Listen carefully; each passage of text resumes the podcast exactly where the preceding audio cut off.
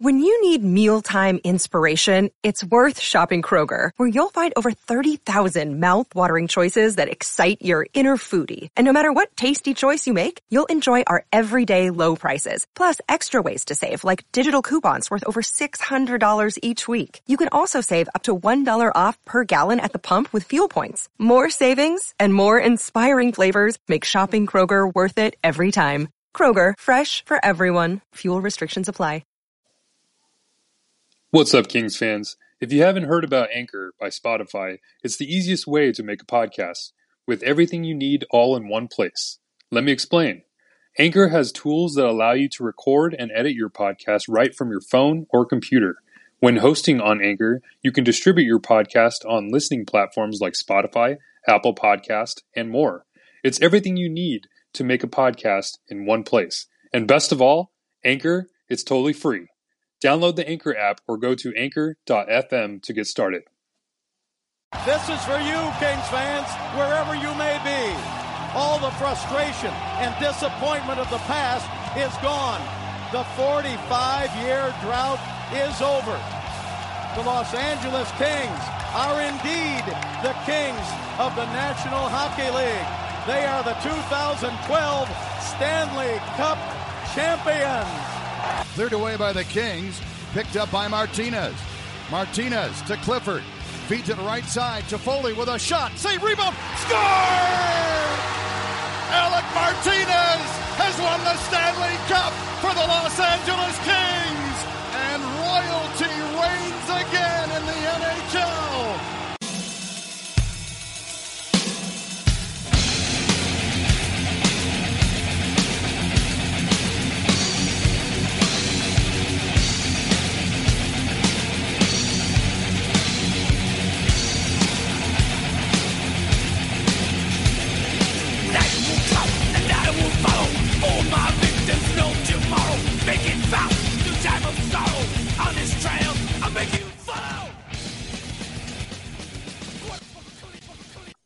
All right, all right, all right, everybody. Here we go with another episode of Making It Rain here with Brandon and Joe. How's it going, Joe?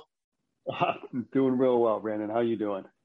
I'm doing fantastic, man. And you know, like we were, we had some other things planned, and you know, I just thought that you and I should just get on here so I can see your beautiful mug, man, and we talk some wow. hockey. I'm not too shiny, am I? Uh, you look like you just put some turtle wax on there, my man. So no, it's it's been good. How you been in the new house? What's going on with that? Good, good, good. I think so far every time we've done one of these, I'm in a different setup, but it'll get there eventually. So getting my main day job work, kind of that that office type setup before I get everything else going. But good. So now, now that we've got some of like the big stuff, it's just like slowly. And party is like you know, you know, you want to get this done, you want to get that done, but then you're like, oh, if all goes well, we're here for 30 years. So really, you don't have to rush into everything. Yeah, we can just, you know, stretch this moving out for the next 25. All we need is a TV and a couch. The kids can unpack their own things. That's all we need. Yeah. Yeah. The couch is fun. We're looking for a new one of those too. So yeah, loads of fun, but it's, it's good.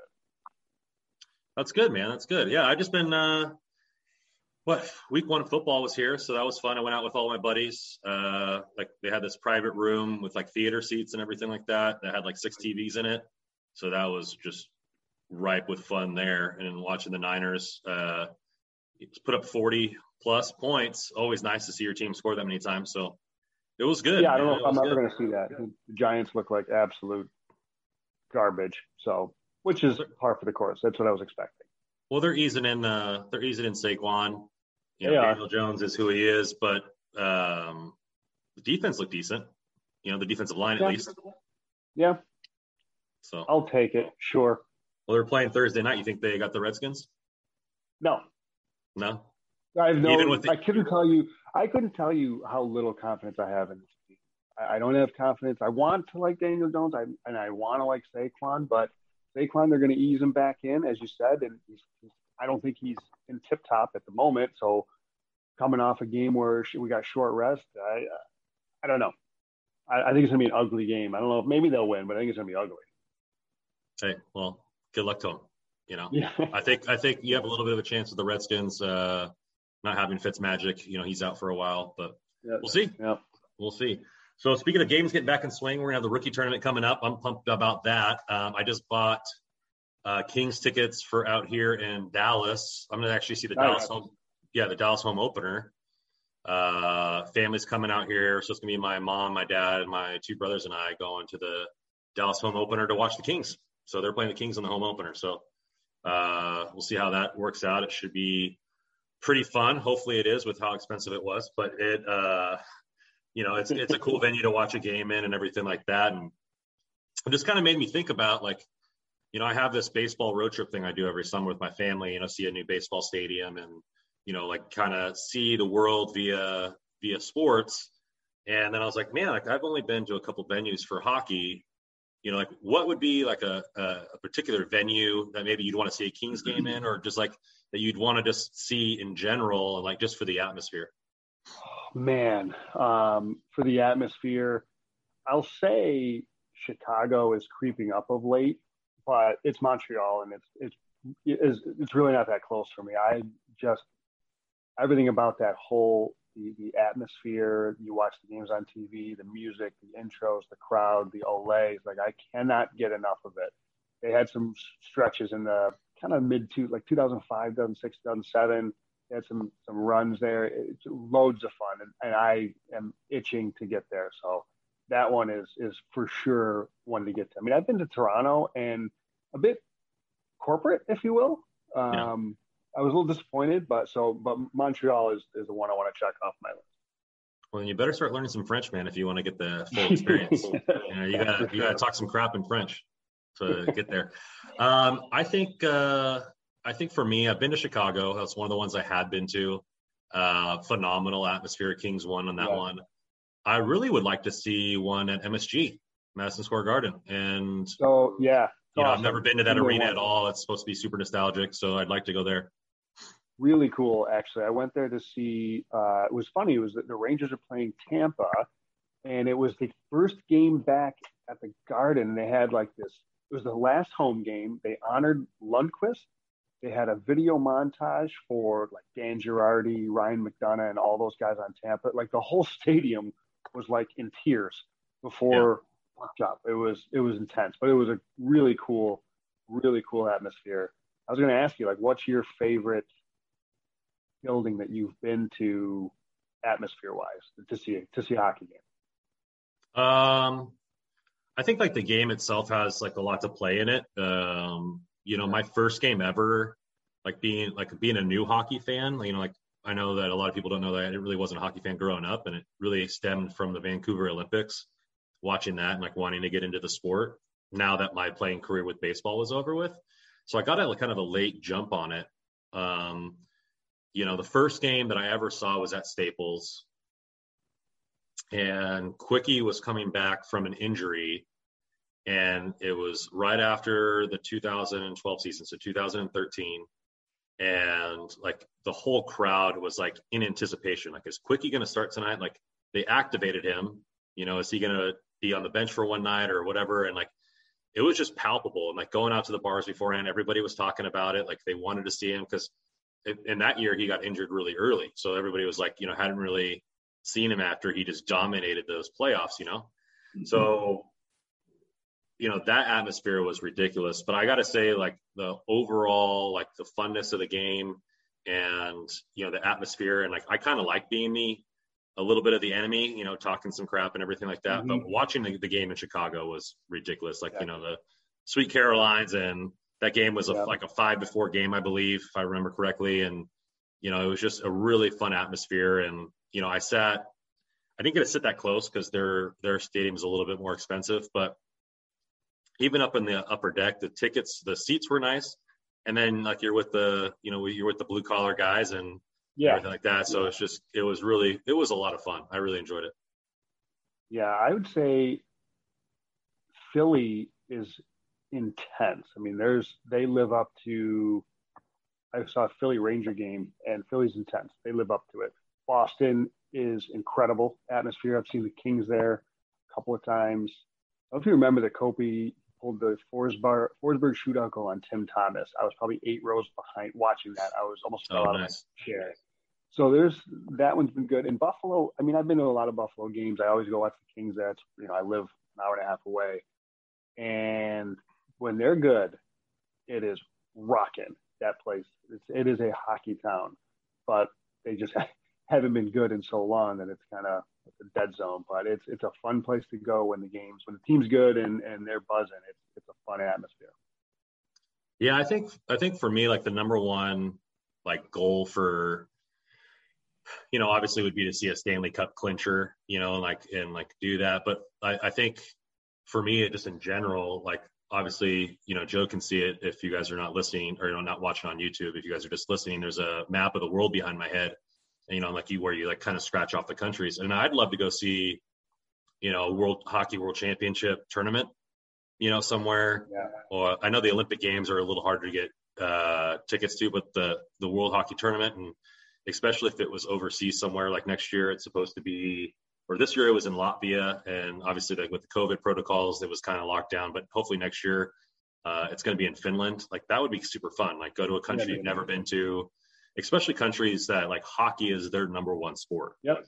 You know, you're seeing a game in Sweden, you're seeing a game in Finland or you know Russia or whatever, and like the fans, most of those countries, most of the fans speak English too. So like you would be able to like get all that culture, all that new food, bond over hockey, and then be able to cheer on the red, white, and blue and watch the USA yeah. try to dominate. You know, that would be. I mean, that's that's a dream for me on on in multiple sports. Frankly, to see an Olympics or like I'm a big soccer guy, see a World Cup or something like that. But one, I will say, one Cup final game I went to. Uh, my so for my dad's a Bruins fan, and the year they won the Cup, you know, we all kind of pitched in for Father's Day and got him tickets to the game. And I went with him, and we were literally like back. You could touch the. We were in the last possible row. They were playing Vancouver. Boston was down to nothing in the series, and the first period I think was zero zero after one, and then it just all hell broke loose. I think Boston won the game like seven to one or seven to two. Tim Thomas was pushing the Sedins. It was it was nuts, but it was an absolute blast. So really cool atmosphere to be at at a cup final game. That was awesome.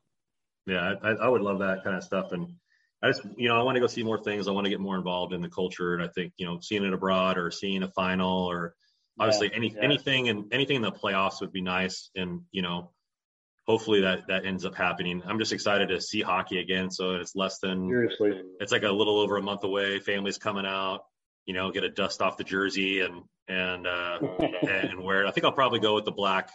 Say, what's your go-to? What's your go-to?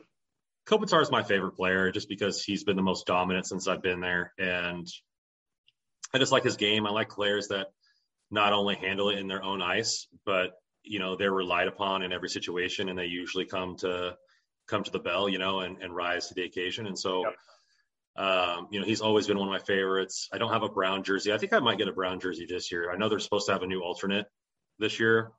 And before he retires, maybe get a brown jersey just so I have it. Like he was so dominant in that 12 run and has been a long time there. He'll have his number retired. And I think, you know, to have that and and maybe the alternate would be kind of a cool montage of maybe what could be his last season uh, as a king, and so just it would be something that would be kind of cool. What about you? What's your favorite? Uh, what's your favorite jersey? Uh, I would say I got a purple Kopitar, um, and I'm a, I'm like I I love the purple and, and, and, gold. Big big fan of them. And my one of the first jerseys I ever had was one of the the golds, Luke Robitaille. So that's kind of my my staple. Mm-hmm. But I got a Kopitar. I've got a Kopitar Black. Um, so th- I would say it's probably either the Kopitar Black or the Robitaille Yellow. Yeah. That, uh, it does. But I actually went. So Brown is from Ithaca, which is not too far from where I am either. And my buddy had a connection, and I actually um, I got a chance to get a picture with him in the cup when he brought it to Ithaca, which was pretty awesome. Yeah. So that was cool. And fun fact, I played against him. Here's my here's a claim to fame. Played against him. My dad was the coach. Thought it was a great idea for me to shadow him. I took two penalties. He had a hat trick. It did not. So it did not go so well. Invaluable lesson for you. so, I'm doing a podcast here in Hockey Royalty in my basement, and he's prepping for training camp. say about equal skill for there, you know, I'm just equal skill. So, oh man, that's funny. I think uh, I, I think that'd be uh, kind of crazy. I, I played baseball against some pro athletes before, and and it's just kind of crazy how you're like, man, you just like, oh yeah, I got, I almost got this guy, like, but he did hit a home run off me. You know, like I remember uh, I played in a men's league down in San Diego. This was after my career, and Steve Finley just happened to show up to like the top end men's league, and the first at bat I threw like uh I just like okay I'm gonna I'm gonna, I know he could probably hit it away because I'm only throwing 82, but I, I'm gonna stay away from his wheelhouse. The fence at right field's like 280. Like if he hit a pop fly, that could be out of here. And like he just stepped almost like an inch away from the plate and pulled that outside pitch over the fence, and I, it was just like, well, he's played over you know thousands of games or whatever. So like I I can't like really be too mad at that you can put that one on your put that one on your cap. You got a home run. Steve Finley hit a home run off you. There yeah, you go. So, oh man, so we got games coming up. Uh, we got the rookie tournament coming in. Uh, just remember, you guys can all. I think uh, what they said is that no matter who is the Kings are playing, they're going to show it on their website. And I believe the team that they're playing is also going to show it on their website. So for some reason, one team is having a problem or something like that, it should be on all those. There's going to be uh, you know several games, and you're going to be able to see all these guys. And so uh, you know some some previous players, some high end draft picks, some invites, um, some guys that played on the OH or the AHL last year. You know, so you're going to see a new look at them and and um, and and all those kind of things. I know we talked about some of the new toys, but we could potentially see one of the top lines from last year for the Reign which would be Byfield at center, Turcotte on left wing, and Kaliyev, who likes to play on his off wing because he likes to pit, do that little toe and drag to the center of the ice and and release that wrister. Potent first line for us. What do you think about that to start the season? As potentially we could see it to start the season in the A this year, and we saw it a little bit, and it worked quite well last year. I'm so torn on that because the more and more and more I get into this off season, the more and more, and I, I want Arthur Kaliyev to make the roster in Los Angeles. I mean, and listen, Byfield too, for that matter, I suppose. But it just seems like, and I actually, you know, Scott at Hockey Royalty has made a couple of good points. I think I agree that, you know, I, I don't know what much, I don't know how much more a year in the AHL. I mean, it's not going to hurt him, Arthur Kaliyev, to work on his two-way game a little bit more. But for a team that was is just anemic at five-on-five scoring, um, and I've been saying it for a while, and maybe I'm in the minority here. Maybe people think that the Kings' top six is, looks really good. I don't. Um, and I think they need that guy. They need that pure sniper on the wing with probably Kopitar. But, you know, again, we've seen Danault's playmaking ability five on five is really, really good. So I think that's a guy that needs to be inserted into that top six. And now if you have him on one of the lines, and Arvidsson, who's been a proven, I know it's been a few years, but he's been a guy that's pushed 30 goals, scored 30 goals, and he can. We hope that he pushes it this year. That's a lot of goals potentially that we didn't have a year ago. Kings didn't have a year ago, so it would be extremely exciting to see them play together as a line again um, in the AHL. But the more and more I'm thinking about this offseason, I'm I'm hoping Kaliyev's the guy that gets the call. I'll be honest, because I think they're desperately missing that guy. Yeah, like kind of to react to two points that you made. I think I think it's going to be nice to see um, them as a line for multiple reasons. Maybe not to start the AHL, just in this tournament. One, yes, yeah, one, one, one. Turcotte dominated the one day that he was at the yep. the first camp, and then had to have the surgery. Byfield, you know, his feet and everything like that were giving him fits, and so they, you know, it was just a couple days on the ice, something that's not really important. But now they're playing against guys that other first round picks. They're playing against other people who are the, the, the their team's top prospects. And so it's kind of like a little like uh, like where are they at compared to them? Like everybody's saying Turcotte made huge strides. Um, you know, so like where are they at in there? And then, you know, I personally want to see does you know does Byfield look like he's dominating people out there, which he should? Like if he's going to be our third C, he should be dominating, especially with another first round pick and Kaliyev, who should have been a first round pick that slipped in the second round. that line should be dominating people for the whole tournament. And like that's that's what I want to see. I want to see them handle their own business. You know what's what's I like about that line too is they all they all bring a little bit something different. I think they all complement each other very well. I mean, you look at the wheels that Turcotte has. He's got just he's got great speed, really good hands, kind of electric type of, of offensive player. Byfield is that big, just again, obviously we're saying this as if it all happens, but that big Anze Kopitar-esque, just dominant 200 foot centerman um, that's just your anchor up and down the ice. And then you have your sniper in Kaliyev. They all do things a little bit differently, um, which I, so I don't think it's too much of a surprise that they kind of blend together really, really well. So yeah, I mean, obviously I was jumping a little ahead there, but in this tournament, man, it's I think I completely agree that you hope to see them. Like this is a line that you expect. They had some time together last year. I, I hope that they dominate. I mean, they they had time together last year at the AHL level. That you know, you hope that that's enough that in a in a game setting, kind of this type of tournament like this, that they're able to really show that they're ahead of their competition. Yeah, I think you look at like uh, they're playing Arizona, Vegas, and I think Colorado, and uh, Arizona and, and Vegas don't really have the prospect pools that we have uh, Colorado has a couple guys that are are really high end, but are they going to? I didn't look at their roster if they're even bringing those guys like Bowen Byram who played for Colorado last year. Like, is he even going? So it's like the competition. You know, there is going to be higher end prospects there, but our prospect pool should be better. We have a lot of guys that were like in the top 50 for the athletic, and so like I just think that. Well, I think that whole line was in the top 50 for the athletic. So I think, you know, like that line should dominate. And then you just want to see them take that stride. Like I want to see, I want to see Turcotte build some confidence going into camp. Because uh, if you ultimately want Byfield, Turcotte, or Kaliyev or Kupari like go into camp and take a spot, like this is a this is a nice step. It's not like the end all to be all because the camp's going to play right. a big part. But like right. three games, what if you know what if Turcotte puts up four points in three games? You know what I mean? And like looks really good plays solid defense, has that confidence after the surgery, and it's like, man, like I can make the squad. You know, yeah. like or or you know, you see on the power play, Kaliyev puts two one timers top shelf, and he's like, man, dude, my shot is sizzling right now.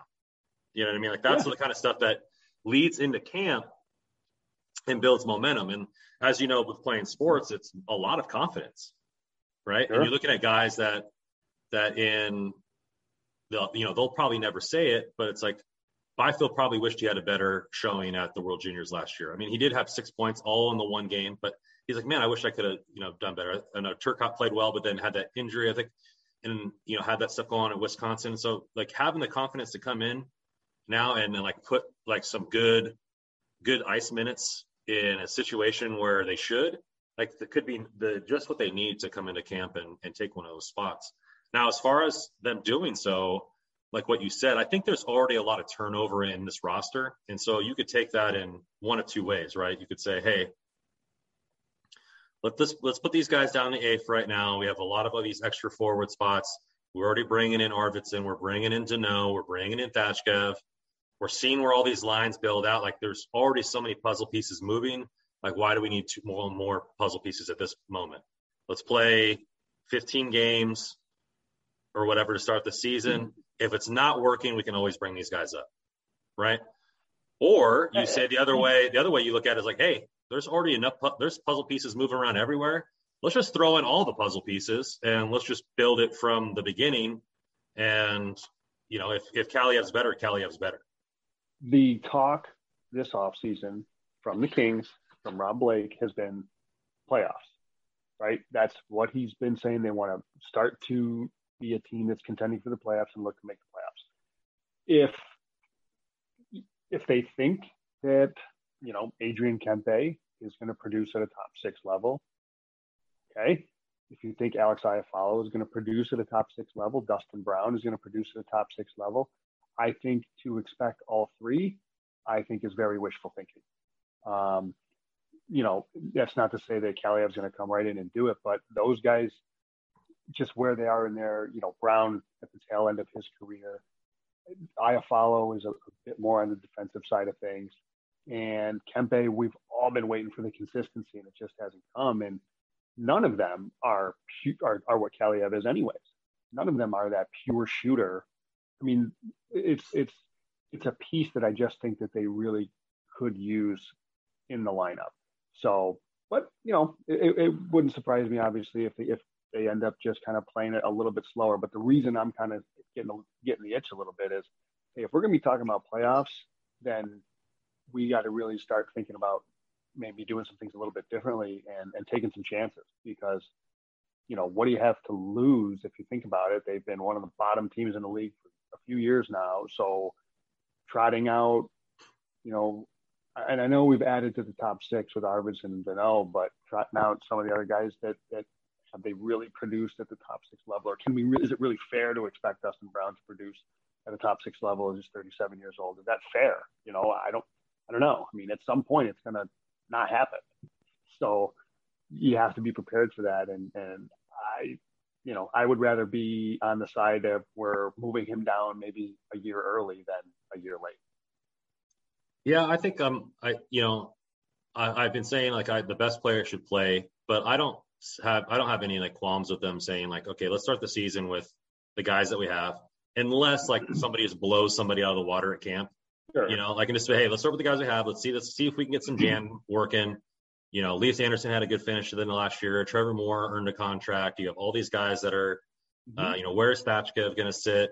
You have where's Arvidsson? Or is he going to be on the first or second line? And just kind of figure out some of those questions, and then be like, okay, what is working right now? Okay, do we really do we need that Kaliyev scorer? Um, is, do we really think that Vilardi's more of a winger? Do we want to bring up Byfield? You know what I mean? And and then go from yeah. there because like I said, I think once you bring Byfield up, he should stay up. Like that's the kind of yeah. how I feel about it, you know. And and I don't I don't see anything wrong with waiting ten games. Now the selfish part of me, seeing them in Dallas, I'd like to see him to start the season, but right. but uh, you know I don't see anything wrong with it now because I think there's so many what ifs, right? There's a lot of things like okay, if Danault plays better and he takes a lot of the defensive zone faceoffs that normally Kopitar would take because he's a Selke candidate and Kopitar can feel free to play more of his offensive game. Does he go from a 70 to 80 point player to a 90, 95 point player? Does Arvidsson help him in that, in that get him get him above 90 points again? Um, you know, I really think that he likes playing with Iafallo, and I wouldn't mind that. Like if he's focusing more on his offense, Iafallo can be the guy in the boards to go dig all that stuff out and and play the the tough role of you know fishing the puck and back checking and forechecking and all that. Like I wouldn't mind that. I also wouldn't mind him, you know, playing uh, with Danault, but then I'm like, okay, you got two defensive guys there. Like, where's more of the offensive jam? So it just depends, and, and I think they're going to throw those guys around. I really would like to see from a from from what your point is saying is like who are our best dynamic offensive players, and obviously we haven't seen him yet, but Vladimir Tkachev is. Viktor Arvidsson is. Um, you know, is one of the best assist guys on the market. Obviously, Kopitar. So, like, can we find? You know, we hear coaches about this all the time. Like, okay, a line doesn't need to work, but I just need to find a good pair, and then all you need to do mm-hmm. with the pairs jamming, then you just filter in that third until you get a whole line to click, right?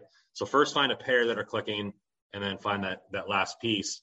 Not try to move the whole line around. So like, you know, if if if Arvidsson clicks better with Danault, then that's fine. The second line plays just as many minutes. The first line, except for special teams and stuff like that, and Viktor Arvidsson should be on the power play. And so then then you go, okay, then we need a score on the top line. Is that going to be Tkachev? Like he played top line minutes in Russia. So like yep. I, I, think there's just a lot of stuff going around there. Like what what do you feel, or do you feel it's like, hey, they just need Kaliyev. He could play third line minutes where he's not a defensive liability. Put him on the power play and let, let this guy just rocket some pucks and we'll deal with his defense. So here's here's kind of what I'd like to see, if if, if I'm being honest. Like, so let's we all know Gabe Vilardi is going to be a winger. He has to be. It's Kopitar, Danault, Byfield at some point this season. Okay, yeah. so let's just do it right away. So, yeah.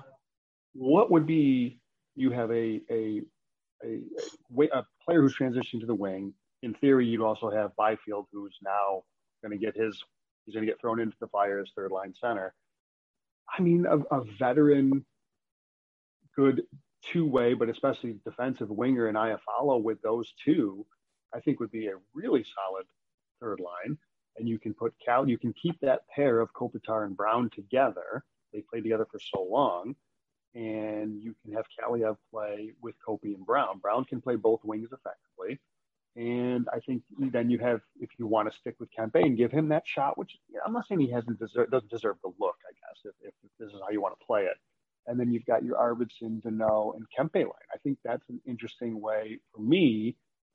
And again, we, who knows how they've got things penciled out, but I would love to see something like that. It's different, it's fresh, it's new, it's an influx of talent, and I think it slots guys a little bit better. I mean, I follow. I again, me saying that I don't know if he's going to produce at a top six, you know, level doesn't mean I dislike the player. I'm a big fan of his, but for a team that's just really desperate for five on five scoring, I would love to see him see if he can kind of help guide Vilardi and Byfield along, be that kind of veteran guy on that third line, and let Kaliyev see if he can become a sniper on the top line. That's that's kind of where I would like to see it. He's a player that the Kings don't have. We don't have Arthur Kaliyev. Yeah, I thought I saw, I saw about that. And I talked to my brothers a little bit about it too, and I think uh, we kind of were throwing around line combination like we're doing now, and uh, I uh, we kind of going about. I was like, you know, who has some good jam that was a little bit injured and maybe could be an underrated guy would be Athens Athanasiou, and like he's got that speed you know, Byfield can keep up with him for the most part, and then you have that veteran in uh, Athanasiou and Brown, you know, winging Byfield. So I, th- I thought that was kind of interesting because he does, you know, Athanasiou has that scoring touch. So many bodies. There's yeah. just so many bodies, and and you know, at both levels in the in the NHL and the AHL because there's just there's so many. I mean, we're gonna have to wait till some of the dust settles. Yeah. So going into maybe potential second lines here, you know, just kind of looking at this roster here, uh, you have uh, you know, you have Pinelli who balled out uh, at camp. You have Tyler Madden who showed out really well. Martin Chromiak, who a lot of people say that he was the fastest guy on the ice, and you have Samuel Fagemo. So uh, and Rasmus Kupari. So like the second line, you know, could be a little bit of mix there. I, I tend to lean maybe Kupari and kind of see what Pinelli can do, and then maybe put Fagemo or Madden on the other side, or have Madden uh, center the third line. I'd love to see Pinelli just play with a guy like Kupari. I think that would be fun to watch just to see how the skill blends together. Um, yeah, Madden. Madden. I'm was one of the guys that I'm I'm most interested in watching the rest of this offseason too, just because you know he's had a little rough luck, right? He had the he had injuries he had last year. He had a finger surgery also, and I think he's trying to he's got to start to establish himself somewhere, and I think he can. Um, you know, but I don't know. I, I think he's got to figure out what his identity is going to be because I don't know that it's going to be in a in a top six role uh, at the NHL level. So how he looks here, so I'm not necessarily looking for him to like light the lamp or anything here because I don't think that's his game. It's going to be that translate to the NHL level. I think he's a guy that can be a like a really solid third slash bottom six, maybe can spot in in the middle uh, if, if need be. But I, I think he that's going to kind of be where his game evolves to. He's smart. He's got a good release, good shot. Um, but I, I think he I think that's where he's going to settle. So I want to see how he looks kind of in that type of role, Madden that is, um, in in this weekend's camp, or excuse me, in this weekend's tournament. Yeah. And, and as far as yeah. that second line, I mean, like I said, Kupari, I'd love to see him paired with with Pinelli. I like to see Kupari and Fagemo together. I think that's a good duo. So some really exciting options there to see how they do there. You know, it'd be kind of interesting is like Pinelli's played center his whole life. Um, he said he can play wing, but he's pretty much played center his whole life. And everything out of the the rookie session that they had said that he made all the right plays all the time. And mm. it was something that's like it, the scouting report by a lot of people outside the Kings, who thought very highly of him, didn't really match up with what they were saying. He was pretty much dominant, had a phenomenal shot, made the passes when he needed to, made the shots when he needed to. I wouldn't be opposed to him centering the third line, and he was a driver at that camp. And see if he can drive in a in a real, you know, atmosphere with guys like Chromiak, and maybe you know you put uh, uh like a let's see, you know, maybe you do Chromiak and uh, Madden or Chromiak and Fama, Fagemo and just kind of see You put a shooter or he is the be- he's a good shooter. Maybe put a facilitator like Aidan Dudas that has some 200 foot game that will that's a pest and could set him up. I think that'd be interesting to see if the second round guy has that center skills that you hope that he would have, and not just assuming that he'll play wing based on who we have in the organization.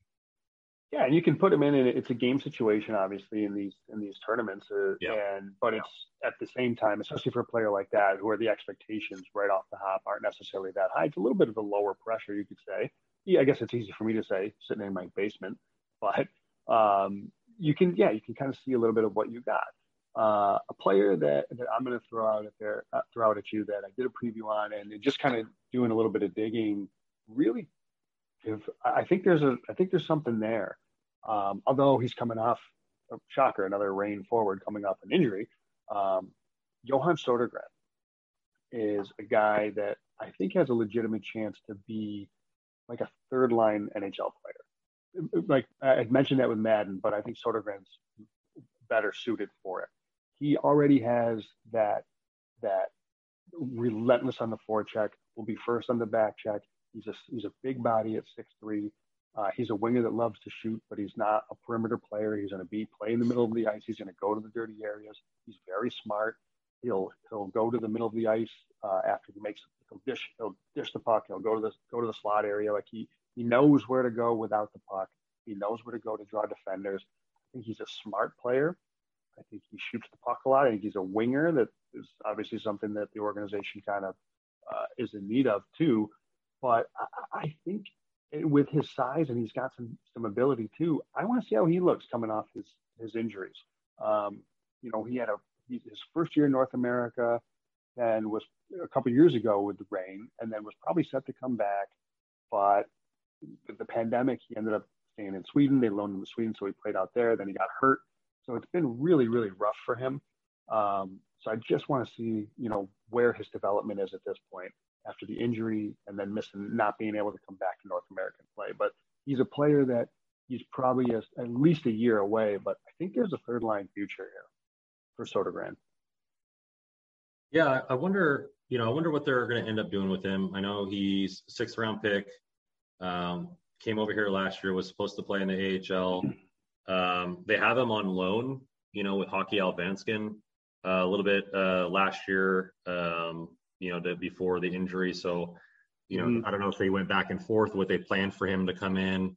But yeah, like having a bigger body, like a lot, we have a lot of these small skill guys, other than you know, Byfield is bigger and right. skilled, but you know, they've been drafting Helenius. You got uh, uh, uh, the the guy that's what six seven, uh, Nikita. Yeah. yeah, the the the young giraffe, and and so like you have these bigger guys, and like you need those you know, by the three Stanley three time Stanley Cup champion Pat Maroon. Like you need those physical guys as well as the skillful guys, and and you want to see where he is, um, you know, after the injury. I don't know how. Yeah. I don't know how uh, if he's 100% healed. I know he played in the little rookie, or if he's not, um, or if they're just inviting him to get uh, some practice time and see if he can play. But it'd be interesting to see how he slots in and you know how much jam he has after the injury. Like where is his yeah. You know, where's the a big part of his game. It was a part of his game. Like he wasn't just this pure finesse winger by any means. He's very physical. He loves to get after it. And you want to see, like you said, coming off a back injury, how is that?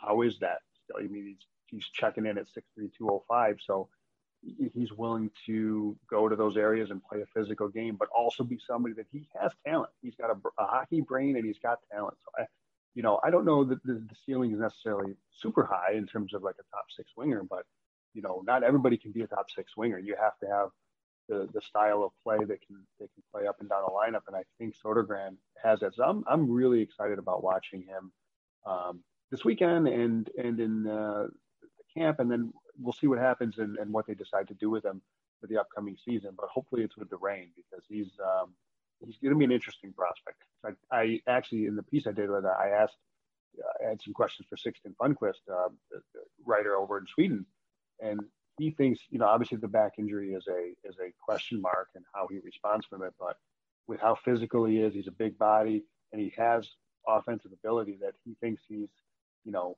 he's a potential NHL player, 22, 23 season. So um, it, it's an interesting player. Yeah, it was how much how much roster turnover we have, and then you know you don't really know the development from year to year. It is interesting yep. to see who's going to slot in because ideally you don't want to spend money for a bottom six guy. You'd like to have some of our prospects come in and take those next season. And so, um, you know, that he's definitely an interesting one there. I kind of like that. I kind of like that to where uh, a lower, a lower uh, end, uh, lower round draft pick, not end, lower round draft pick. Um, you know, similar to some one guy that's you know not coming to camp, but has scored his first Liiga goal today, Aatu Jämsen, right? Coming back from injury, like we said, got the goal in the apple. So he's a seventh round pick, and he's showing a lot of showing a lot of swag out there. And it'd be nice, like when when you get those guys that you don't have any expectations for, like when Matt Roy came out of nowhere, or you sign a guy from college and he has a phenomenal, um, he's been phenomenal between the pipes and Cal Petersen. Like those are the jumps that level your team up, right? Because you know, obviously you want your we we, we want Quinton Byfield to play a thousand games. We want Turcotte to play a thousand games. But during those thousand games, he's, they're going to have many teammates that only play 99 play, you know, 50 here, 100 here, 200 here, and you still need those, you know, those guys like Trevor Lewis, like Kyle Clifford, like sure. you know, like those guys to to help win championships that come in and are part of your team for two or three seasons. And Johan has something that not a lot of our uh, higher end prospects have, or even on the Reign, like he has that that grit. You know, Boko Imama was that guy, and he could have that grit and have that scoring touch and and be a bigger body because you can't just I have think, the, you just can't have the small guys all the time. No, you're fine. Right, and and I think that I think that maybe one of the bigger things that I and I'll leave it with this and see what you think, but like I talked about Tyler Madden, who used to being kind of that. Not that he doesn't play with that edge to his game, but it's probably it's, it's a little bit tougher at 5'11", 155. That he's going to have to learn to adapt and play a little bit of a different role maybe than he did in college where I think Sodergren's already playing that game. You know, yeah. he's playing against men over in Sweden. He's playing that physical style. He's physically a, a more mature body that I think he is. He doesn't have to necessarily change anything in his game to still be an effective third line player. Where I think Tyler Madden may still have some adapting to do, and it could even involve the position switch. So that's that's kind of where I'm going with that with with Sodergren. Yeah, it's it's interesting. It kind of reminds me of uh, something that uh, one of my coaches told me, and he said like, you know, sometimes you have that one elite trait, and instead of trying to work on all the stuff that you're really bad at, just make you're already elite at this thing, be more elite at it, because that's going to be your in your ticket into getting ice time. And you know, when you listen to like Yannetti's talk and everything about these later round draft picks, he's saying, "Hey, we're going to get this guy is going to have, uh, you know, hopefully one elite trait. He needs work at everything else." Or he has you know two above average traits and like that trait is going to be the thing that gets him to to the league. Like you look at Aatu Jämsen, his trait is like his playmaking in his hands is, is ridiculous for seventh round pick. He needs to work on his skating, he needs to work on his physicality, his size, and everything like that. So like those players, yeah, take longer to gestate, but they have one elite trait. And with Sodergren, it's like his grit and his hockey IQ is what's gonna could get him to be a third, fourth line player for you know over 99 games, over 200 games. And if you just kept consistently work on that, consistently work on the back check, you know, being that yep. grit guy and and and defensively be sound all the time, you know, that could lead to being in situations and earning ice time on the PK to make you help you crack that lineup. Yep. There's a there's a 30 second piece in the in the clip in the piece I did on him. And this was from a few years ago, but if he's doing those type of things at that age, like he's not performing as if he's above the level or he's first in on forecheck, first in on back check, creating turnovers, leading to goals. He's doing those little things at that age, at that level overseas.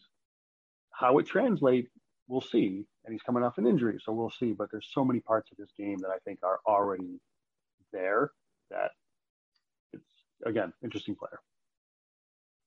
Yeah, you know, I think other players that come to mind with those kind of uh, the you know those kind of abilities. And then you know, Yannetti said it for this draft was uh, uh, Kirill Kirsanov.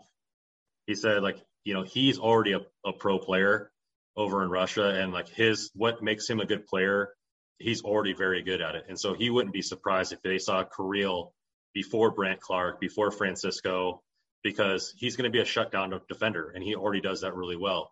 They're not going to rely on him for offensive support. They're going to rely on him to be a juggernaut on the defensive end, and he's already really good at that. So they could see him potentially being over here playing higher minutes earlier than one a higher end prospect because what they're going to be relied on at the NHL level, they're already good at. And that's you probably just summarized where I was trying to say with Sodergren is where he's going to be slotted in at, at the NHL level is probably he's probably slotted in as a bottom six anyway. So it's not as if they need him to do anything much more than he's doing. To your point, um, yeah, and these guys that are playing in pro leagues overseas, like they may be already doing some of those things. So maybe in their development for where the team sees them, they're a little bit further ahead. Yeah, I think that's a good point. Yeah, I would have liked to see Kirill come over. I know like getting players over for Russia for a three game tournament really isn't ideal.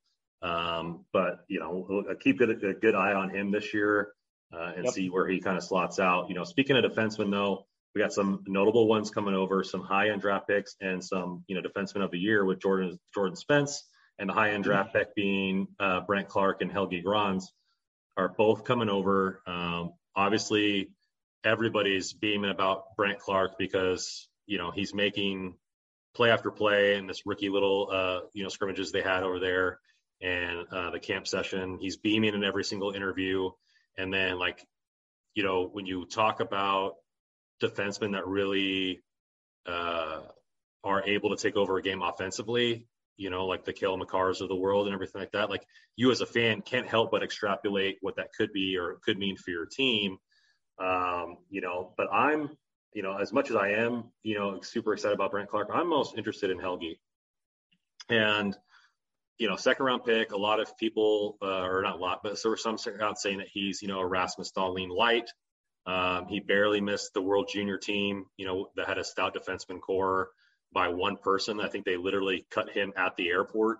And, you know, it was just kind of sad to see that go and everything like that. And having him already have played pro in Sweden, coming over here, um, you know, playing probably on the right side, I, you know, um, and playing against guys that are, you know, at his age group when he's used to playing against men, seeing like how, where is he at in his advancement?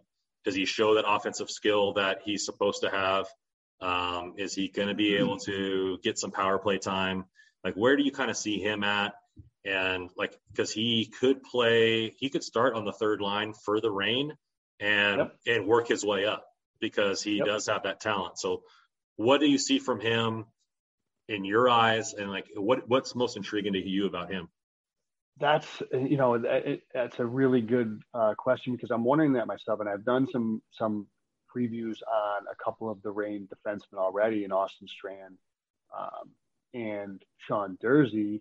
And I actually just did uh, Jordan Spence going to be coming out tomorrow, and Helge Grans is, is coming up next too, um, probably within the next week or so. So I'm trying to see where does he fit because the right side of the Kings defense group is pretty clogged. Um, there's a lot of bodies there, and and where are they all going to fit? And I want to see this is going to be a big weekend tournament for for Helge. And I haven't, in, in fairness, haven't had. I'll be interested and fun to do a, a kind of a deeper dive on him uh, when it comes time to do his preview because I haven't had a, a, chance to have a really long extended look at some of his his tape and some of his games um, to see how he slots. But for me, I think um, I, I, I think the Reign will probably start off with something like a you know in pick your order, but Durzi and Strand, I think, are at this point probably have quote unquote earned. They're going to probably be in that those top four role mix at least. And you know, you could see Grans and Spence kind of battling it out for that third side, third spot. I think right I think they'll probably I think they'll probably slot together. I think one person will have to that play of position. Too. Yeah, because you don't want, be like you said, you want to get your draft picks enough, enough time. And I just yep. think with him, with him being you know, a point per game player in the U20 Super Elite League, and then playing in the SHL last year and having 12 points in 43 games. You know, had a good season for a young kid um, up there and, and playing for Malmo, and so you got you got that opportunity for him to play some big minutes. And on this on this squad, you'll probably have Durzi Phillips for the tournament. You'll probably have Durzi Phillips there, kind of have that veteran, you yep. know, going on there. Then you probably have Brandt Clarke with either maybe Jordan Spence will play the left side, or maybe they'll see if Brandt Clarke wants to play the left. But you know, then you have Helge Grans and you know a couple of camp invitees. So, you know, will he if he's paired by himself or if he's really by himself with a camp invitee, does he look way better than that other player? Is he able? Does he show out and show that he it has been kind of under the radar because he's been in Europe and you know most of our high end prospects as of late have been Canadians or Americans. So mm-hmm. like is he like not really getting that that um, pub that you would normally get if he was over here for for the American fans? That's kind of my thing. Like obviously I'd love to see Brandt Clarke show out and see his his offensive expertise. Um, but being that we're going to be covering the Reign and all that, I kind of want to see what what Helge has to offer, and if he can make that, if I think he can make that push up the lineup this year. Yeah, me too. And and it's it's like I said, it's going to be competitive, particularly on that right side. So um, we'll see how it all ends up shaking out, and if one of those guys does end up moving on and playing playing on the left side, because it's they're starting to build up that defense group, right? Aren't they? You know, they've got they, they drafted Clarke. Grans is a year closer now. Uh, Spence is coming in. Uh, I I'm you're probably going to have to like we're just going to put it out there right now to you. You're it's going to be your job because the the people that listen to the show are probably going to get sick of hearing it. But I have a feeling. Oh, Rob Blake listens, and he's going to hear this. So let's, let's just put throw it out there. I have a feeling I'm going to be like a Sean Durzi homer like all season. I can see that happening. He's the type of guy that I gravitate toward as a defenseman um, kind of more modern day, not not tiny but smaller, but skates so well, moves the puck so well, can quarterback a power play, smooth skater. Like I'm I'm really excited about what he brings, and I think he's kind of flying a little bit under the radar right now because yeah, he's definitely an afterthought um, of that Toronto trade, right? Yeah, because yeah, because because Grundstrom's already been playing with the Kings, right? So like he yeah. just kind of been that afterthought of that trade. Well, he he has been, I, and I think he had a pretty good run last year. And yeah, 39 I, points, four goals, 16 assists for uh, or uh, games played. Sorry, 39 games played, four goals, 16 assists for 20 points. So like, and I'm pretty sure he led the excuse me led the um, Kings, excuse me, the Kings, the Reign in power play assists, um, and he was in the top 10 in assists overall for defensemen. This is a legitimate playmaker. He can skate well. So, you know, I'm I'm not necessarily necessarily looking forward for this weekend, but just where a guy like a Helge Grans and Jordan Spence, where do they slot in? Because I know Austin Strand's not going to be here this weekend, but he's he's probably going to play for the Reign this year, so he's in there too. He's in that mix. So these there's there's bodies there. You know, whether Strand is a future guy in, in the Kings' eyes, perhaps I doubt it, but he's here right now and he's somebody that guys like Spence and Grans are going to have to beat out, right, to win a job. Yeah. I think, uh, you know, with Durzi being the oldest player at this tournament, it looks like besides uh, one of the goalies, um, from my quick glance here, you know, you want to see that veteran leadership. You want to see him out there, you know, quarterback in the defense. And part of our five on five struggles as the Kings and, you know, as the Rain have been, you know, getting that help from the defense. You know, like we didn't really have Drew Doughty was the only person really scoring. Sean Walker came on towards the end of the season. So where where are we going to get some of that five on five push, that five on five jam coming up the uh, coming from the backside, the blue line? You know, it's going to be from some of these guys. And you know, if Durzi shows up this year, you might see him come up and be that seventh rotational guy next year. And you know, he has that you know something to to earn because you know he was a um, you know, he was acquired from Toronto. I believe he was still a high pick. I think sec- another second round pick, right? He was a second and, round pick, yeah. So like he has some jam too. It's the same thing with like Kale Clague. Like all these oh, a lot of these second round guys. Grans second round guys. Brock Faber's a second round guy, even though he's not coming in this tournament, he's going to college. another one, right? So like you have a lot of these second round defensemen coming in that are good players, you know, and they say Arpin sharpens iron, but you know where does Durzi fit in? And I think maybe it just took him a little bit longer to get his feet underneath him, and maybe he'll have another juggernaut offensive season. It'd be nice to see that.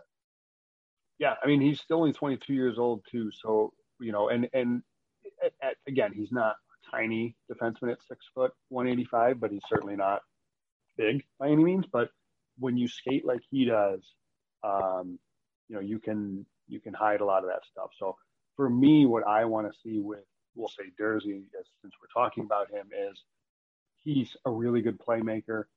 He skates very well. He can quarterback a power play. I want to see how he is, and I noted this in the piece specifically in transition, the, the transition from as the play shifts from offense to defense, and he's got pro guys skating at him. I think that's where I want to see how he handles. Like I envision like, and maybe this is a little unfair. He's one of the best players in the league, but like as much as I like Sean Durzi, he's not ready to have like Nathan MacKinnon coming down on him yet, right? These these elite, these these high end, high pace, powerful skaters in the NHL. Like I want to see him develop this year to be able to to handle an NHL winger coming down on him at, at speed and transition because I think that's where part of his game could be uh, to be improved. But a lot to like there with him going forward.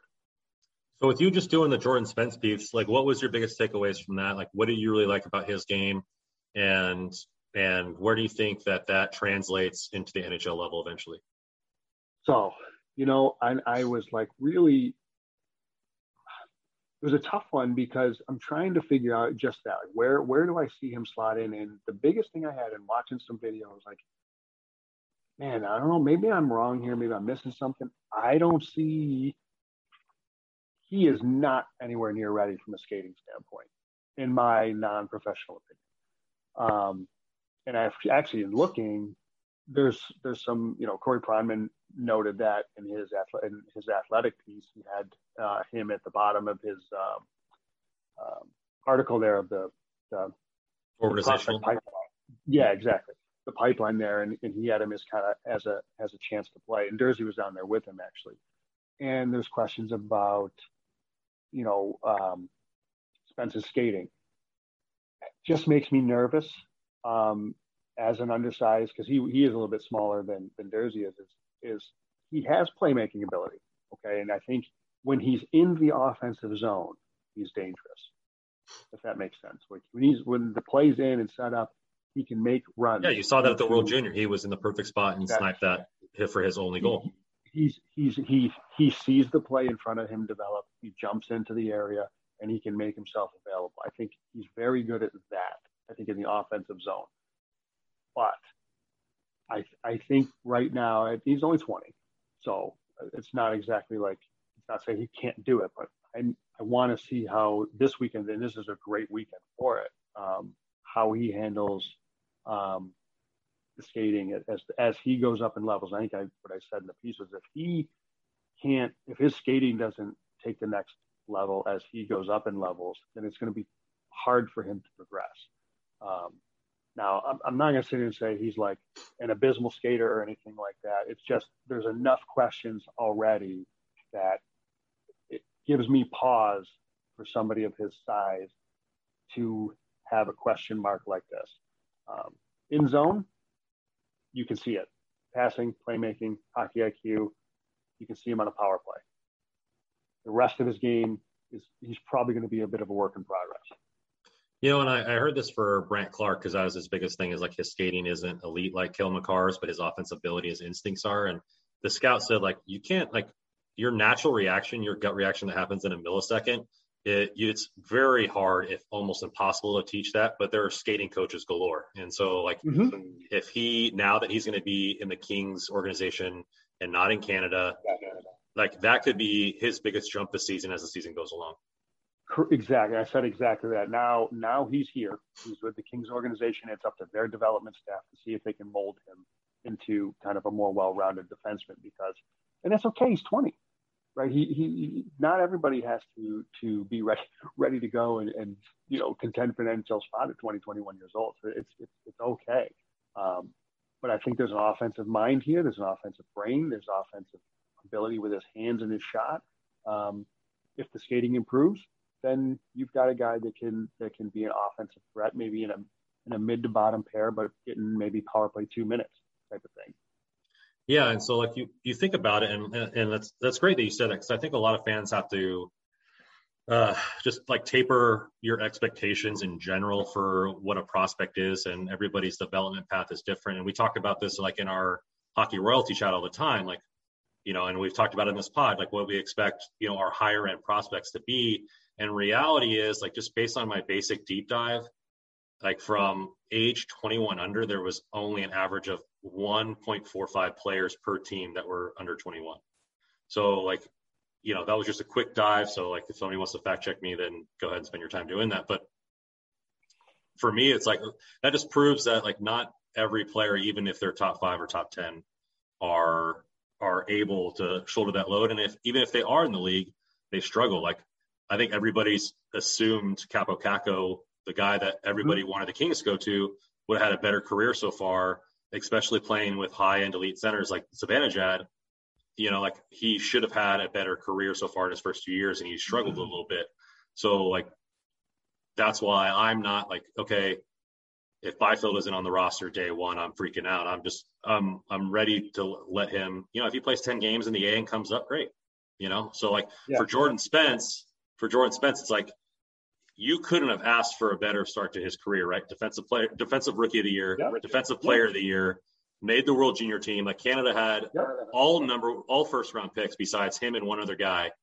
Like he's a fourth round guy. He even the fact that he made the roster with how stacked the World Junior team was is a testament to him. Scored one goal in the only game that they let him play, and then now he's coming over here. It's like there hasn't been an award or an accolade that he hasn't won so far, and you know it's like I think that the sky's the limit for him, and and and especially for uh, for a guy his his size and being able to drive the points from the defensive side is something that helps out the offense. Yep. And and it allows them to make more plays. Like you look at guys like like we were talking about Sodergren that likes to play around the net.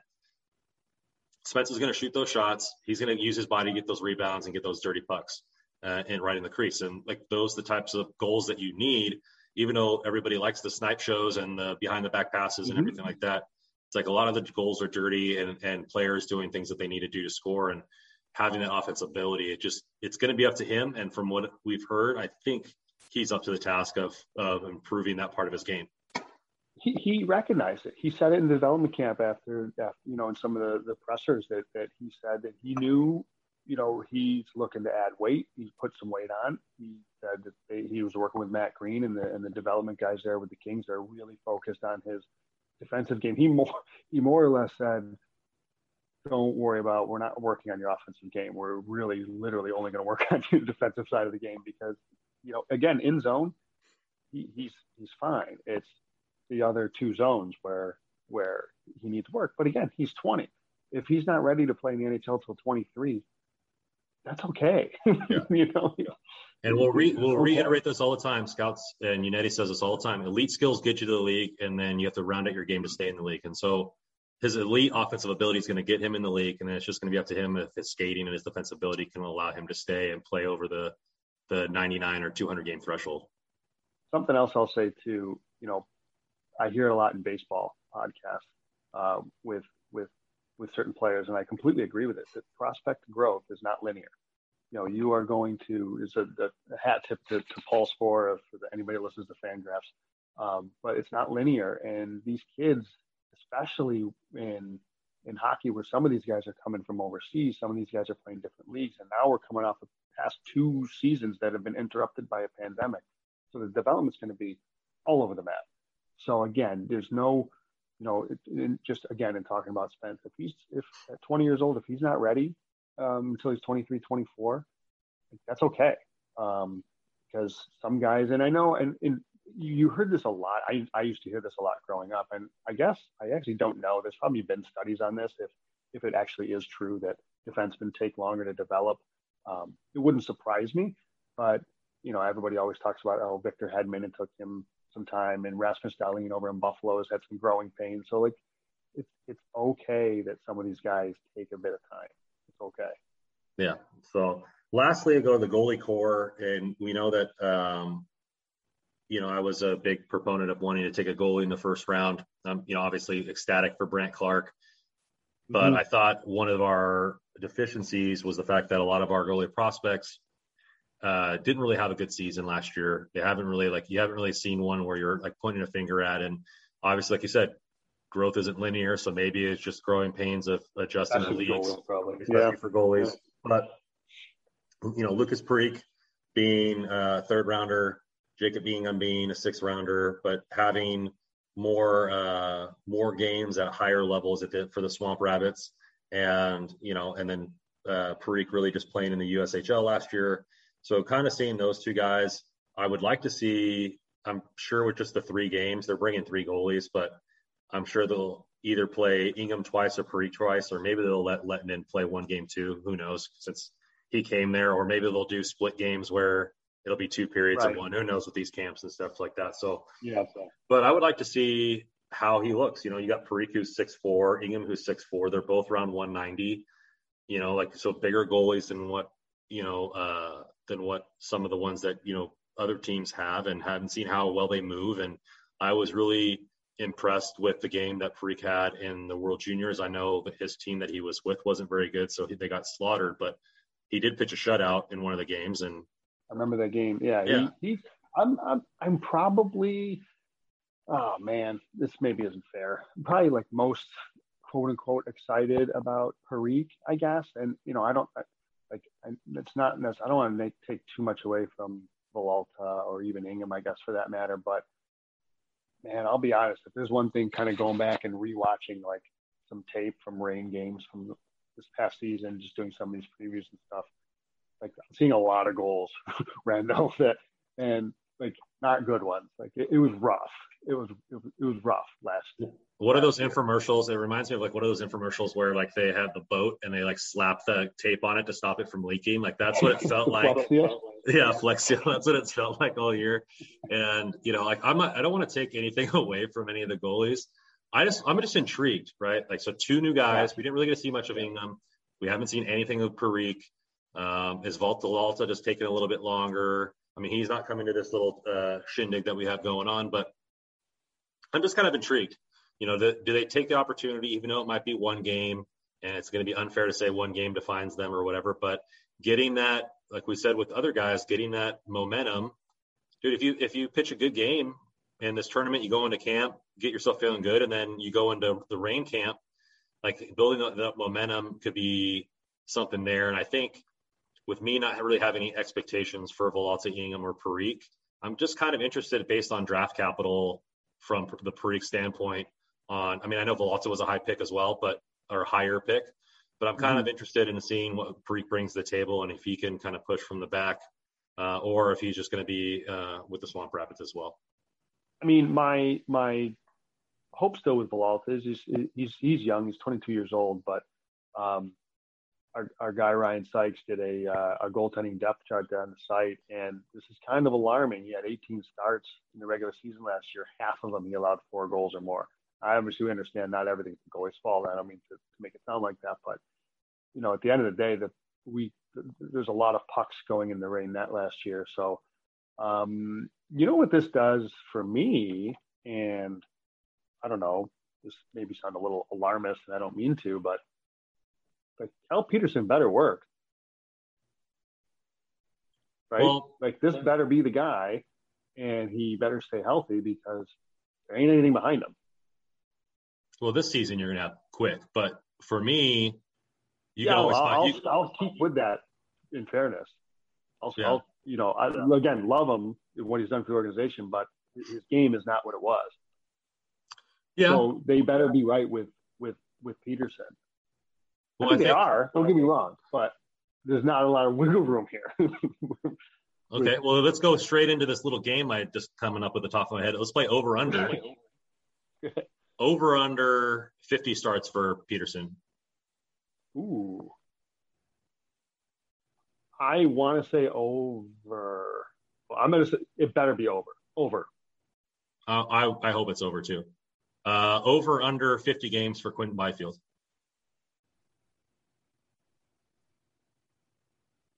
Over. Okay. Over under. We'll go 50 as well for your guy Kaliyev. If if it's under, I'm calling Rob Blake. Yeah. Get him on. Get him on the on, on it. Uh, with with the new with the new goal uh, with the new uh, goal scoring in Arvidsson over under 25 goals. Good number. Um, I'm uh, you know what? I'm going to be an optimist. I'm going to say over.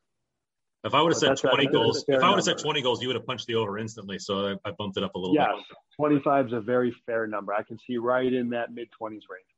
Okay, and then with Kopitar having more offensive uh, leeway this year with Danault, can he get back over under 85 points? I'm gonna say under, um, and that's not a slight. It's just he, regardless of what was added, you know, with with Danault, his game is just. I don't see. He's not somebody, and I. This is a heavy word. Um, like he's not going to cheat to to change his game and be more offensive. He is just.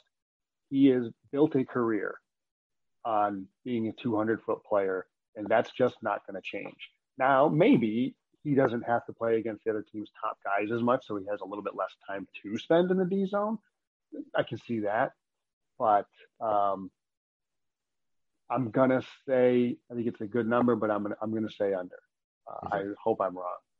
I just think uh, look at the way like they took a lot of defensive responsibility away from Brown last year, and it was able to get his legs underneath him to get him mm-hmm. more goals. Sure. I think you kind of see that trickle down effect, and then he'll have him play with an actual scoring winger. And the optimism in me of us making the playoffs, I think if he needs to score over 85 for us to do that. And guys, and you know, guys that are, you know, Kopitar's in his mid 30s now. Let's not forget Brown is his, his upper 30s. He's about 37. So the the time that kind of weird schedule and the the way the pandemic and kind of affected everything, maybe in a weird way, you know, extends their their play as top. I mean, Kopitar, I'm not worried about being a top line player for the next few years, but but you know, Brown maybe it extends him an extra year. That, that that time off or that limited, not as many games is, is going to be good for the body. That that could be something too. Okay, and then we're going to go with uh, pick your poison here. Who do you think leads the Reign in points next season?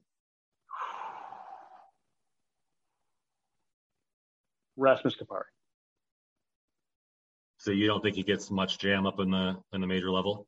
I don't, and that's that's the reason why I'm saying that. I I I don't think that is like I don't think that's a horrible thing.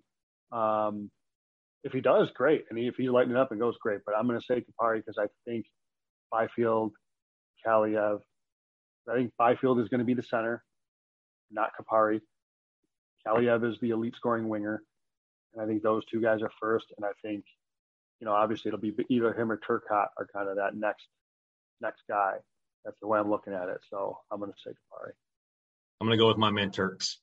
I think he needs. Yep. I think he's going to uh, jam it out there, and and I'm saying jam a lot. I must want a PB and J, a little uncrustable or something. I mean, it's midnight right snack. Now, PB and J is highly underrated. I don't think he gets nearly enough credit. You know, I was listening. Yeah, I think you're right. I think I was listening to this podcast, and like he's such a fan of uh, Uncrustables, and I've never had one. And I was over at a buddy's house, and they had them, and I was like, like they okay, on the podcast they recommend putting it in the microwave a little bit, get the peanut butter to where it's kind of gooey, and then oh, it was delicious. It was like 500 calories, so it was like my whole dinner, but it was it was delicious. oh man. Oh man. So lots to look forward to, guys. So uh, like I said, you can watch all these uh, games online. If you are close to the area and want to go catch the games, the tickets are pretty cheap. Go for a weekend. Uh, Arizona is wide open for for business. So go, you know, have some bars and restaurants and good food down there and, and catch some hockey games. And then uh, camp starts back up, what, on the 23rd, I believe. So we're right, right around, the, around the corner. We're right around the corner, guys. And, you know, we're going to keep out more content like this.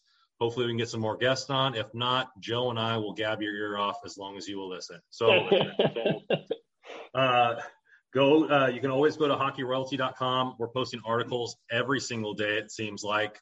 Um, I don't know how these guys don't have carpal tunnel in their fingers yet, but uh, keep checking those out. And uh, we're posting them on Twitter all the time.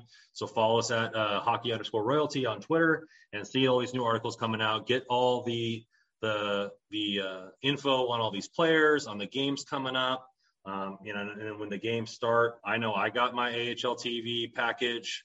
Um, you know, I'll probably have to let you bum, you know, my password because the fact that you just bought a new house but we'll work something out so we can so we can uh, get these games going and like and then you know we'll figure out the schedule then. I mean I know that's down the line, but maybe a little little post game, you know, maybe and we want to do some fan interaction with you guys. So um, you know maybe we'll do a Q&A. We'll post something on Twitter and get some questions from you guys next time as well. So it's been a pleasure, Joe, as always, and I look forward to seeing that that glorious mug again soon. I can't wait. Can't wait. Have a good weekend. All right, you too, my man. Yeah.